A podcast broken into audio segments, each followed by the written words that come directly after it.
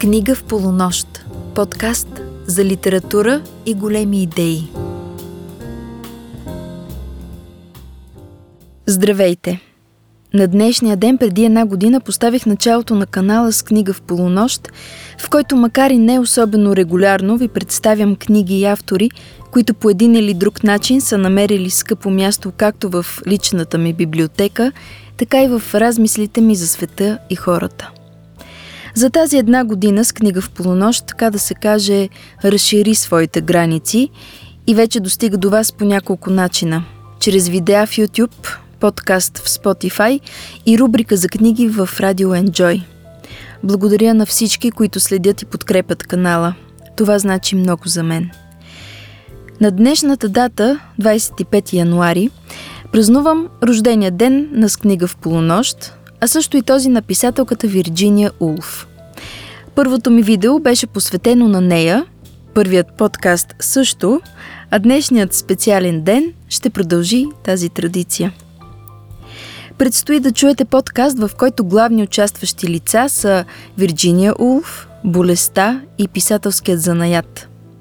За тази цел ще си послужа с някои конкретни книги – Дневникът на една писателка в превод на Мариана Неделчева, издателството е Ентусиаст, и сборникът се сета Selected Essays.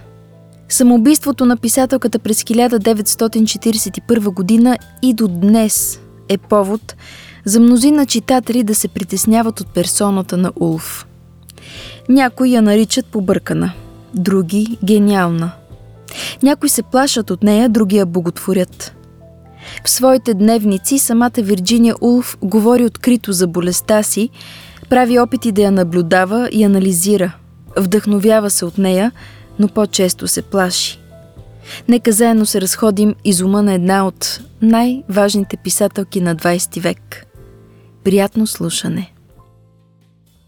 Биполярно разстройство или маниакална депресия – това е диагнозата, която съвременните психиатри поставят на писателката Вирджиния Уолф. Всичко започва в юношеските й години, когато губи майка си. Тогава се появяват и първите епизоди на крайни настроения. От дълбока депресия до маниакално въодушевление, придружени с периодични психотични епизоди и ирационални страхове. Семейният лекар доктор Сетън предписва на младото момиче почивка – временно оттегляне от училище, редовни разходки и най-вече спиране на всякаква интелектуална дейност, като четене и писане. Подобни психични кризи, проявяващи се най-често след разтърсващи преживявания, като загуба на близък човек, тревоги около книгите и, и различни социални катаклизми, като Втората световна война, съпътстват Вирджини Лув през целия живот – и са повод за три опита за самоубийство. При първия скача от прозорец, при втория взима голяма доза приспивателни, а третият е добре известен със своя летален край. С пълни с камъни джубове Улф се отдавя в река Оус. Ако се зачетете в ней дневник, ще ви направи впечатление колко всеотдайна и изискваща към работата си е била Вирджиния Улф – Писането и четенето са нейната лична религия. Всяко отклонение от работата й носи нервен срив и няколко седмични душевни и физически страдания. В такива моменти тя се самоопределя като болна.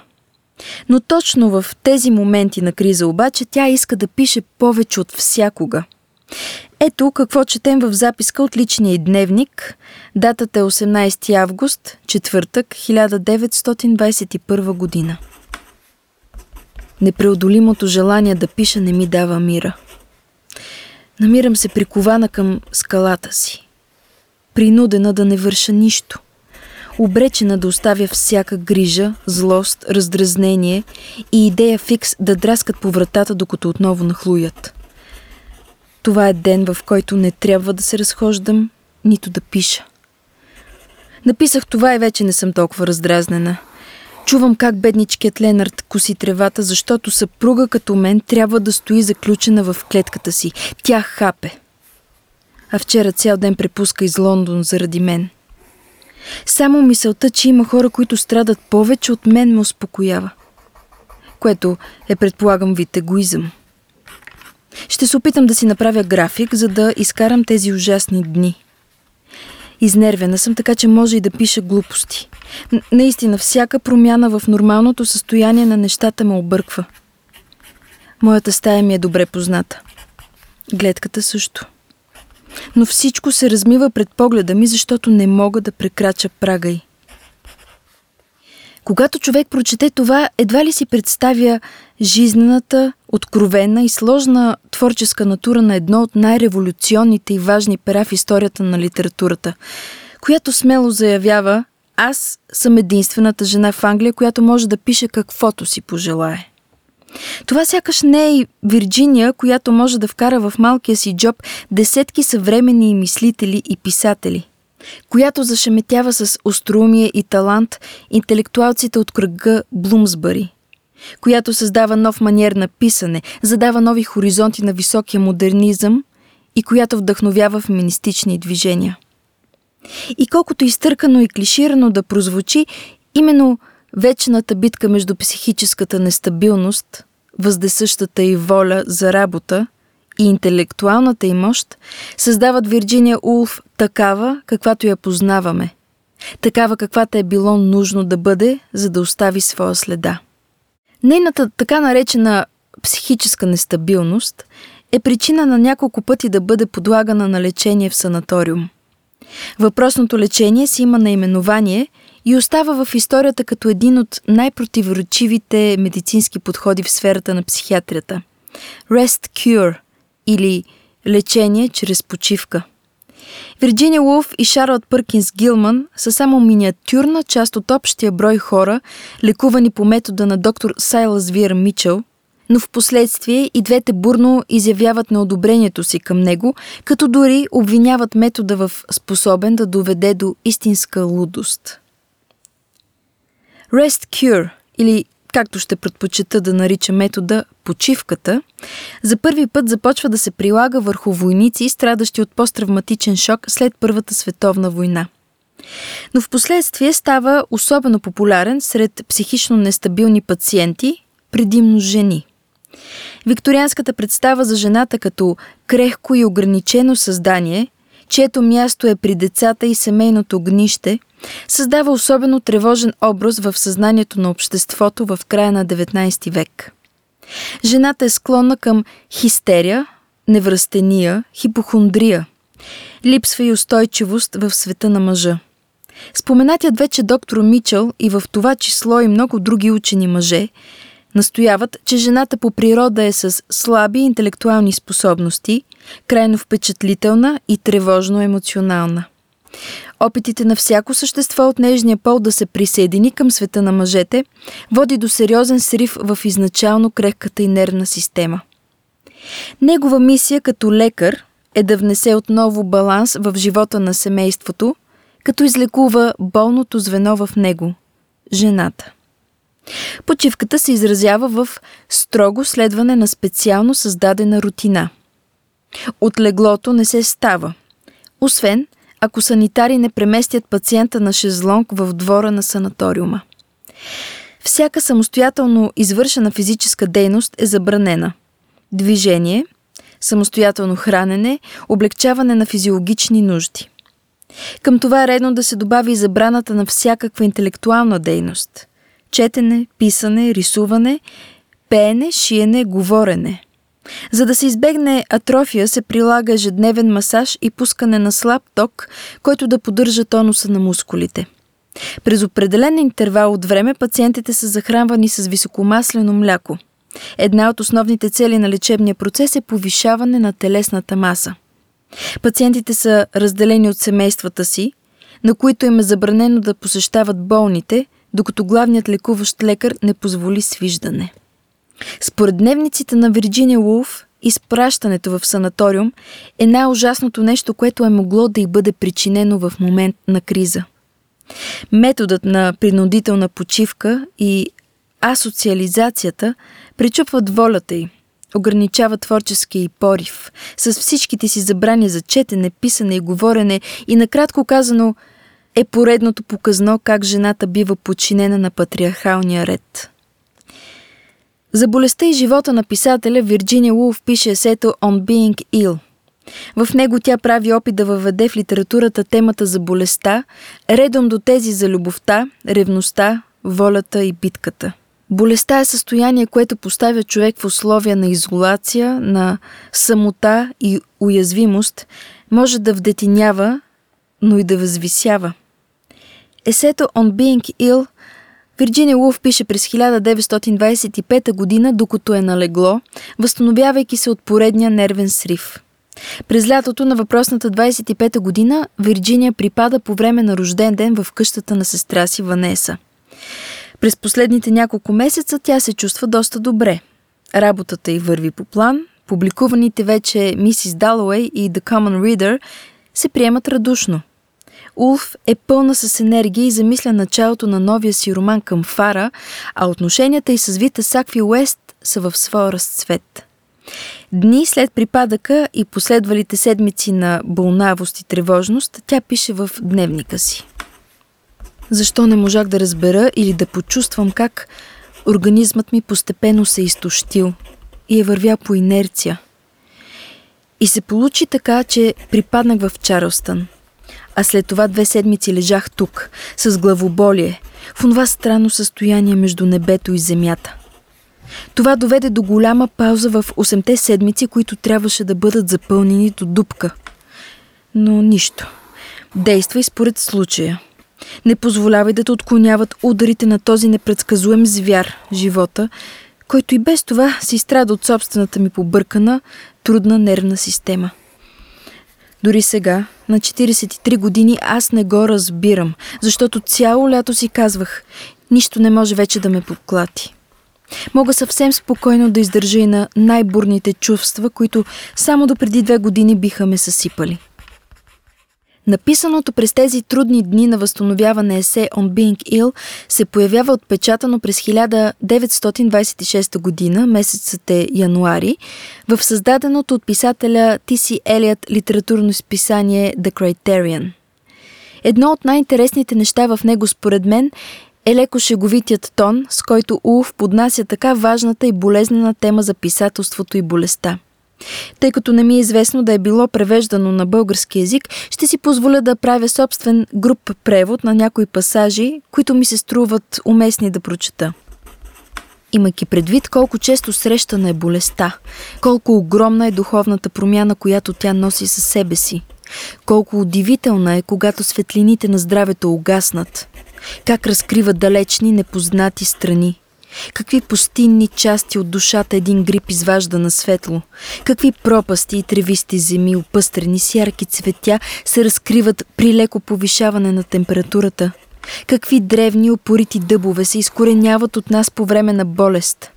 Как слизаме в ямата на смъртта и усещаме водите на унищожението над главите си? И внезапно се озоваваме в присъствието на ангели.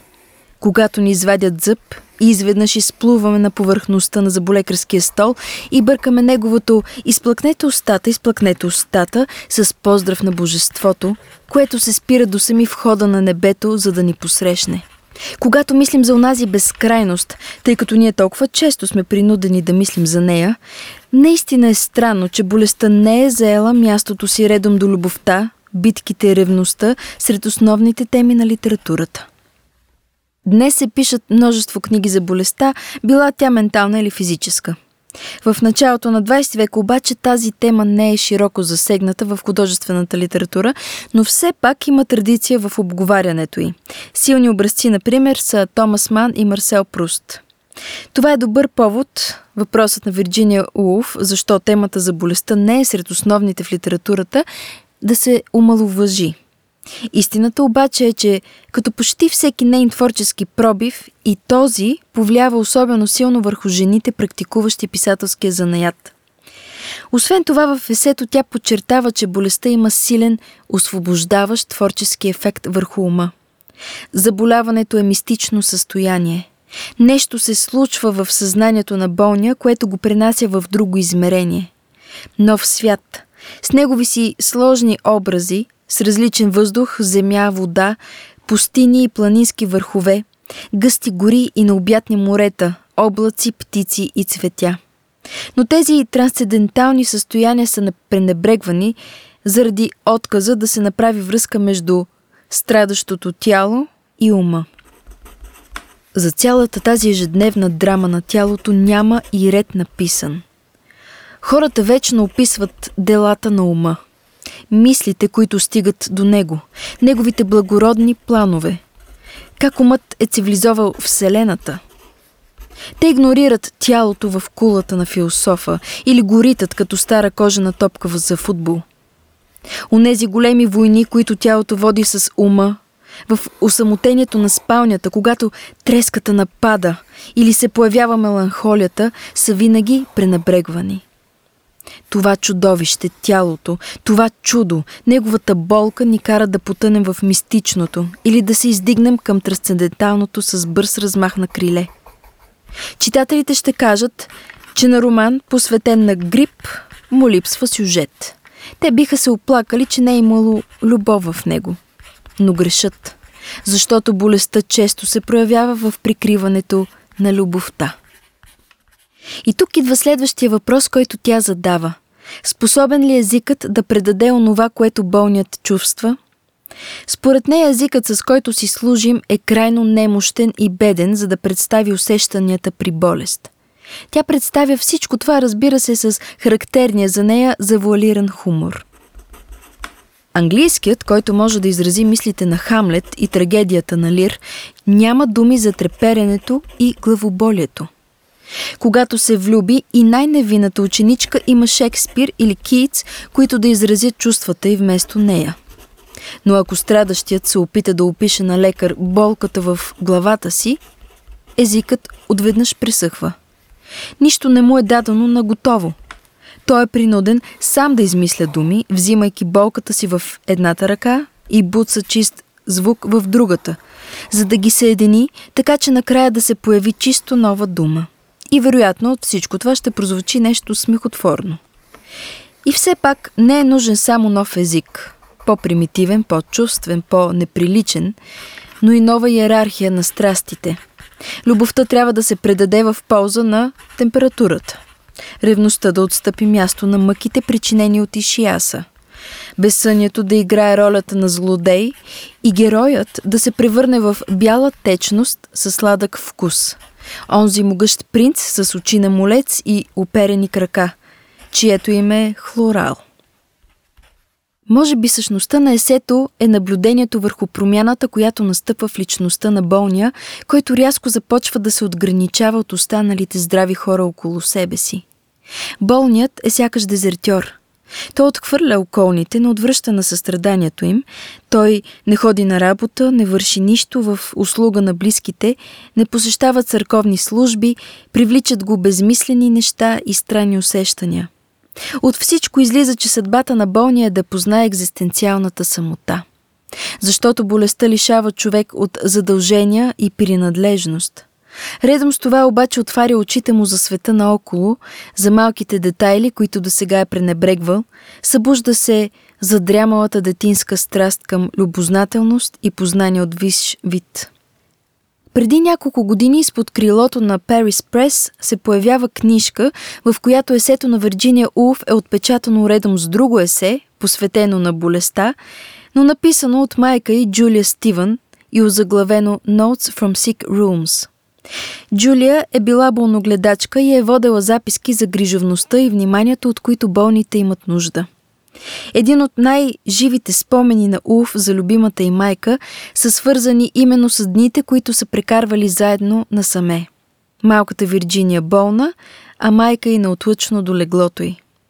Детинското разбиране, че болестта кара близките да са до нас, всеудайни и състрадателни – става част от същността на писателката и самата тя прави прозрението, че след смъртта на майка си подсъзнателно търси грижа и любов от околните чрез болестта си. Майчината закрила е онова, което винаги съм търсила в другите.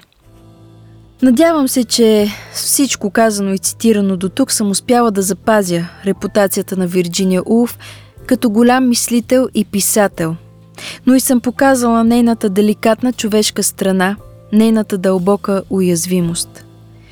Умът ти не познава граници. Волята й не търпи ограничения, а духът й не спира да търси хармония и справедливост. Може би най-голямото страдание й причинява именно тялото.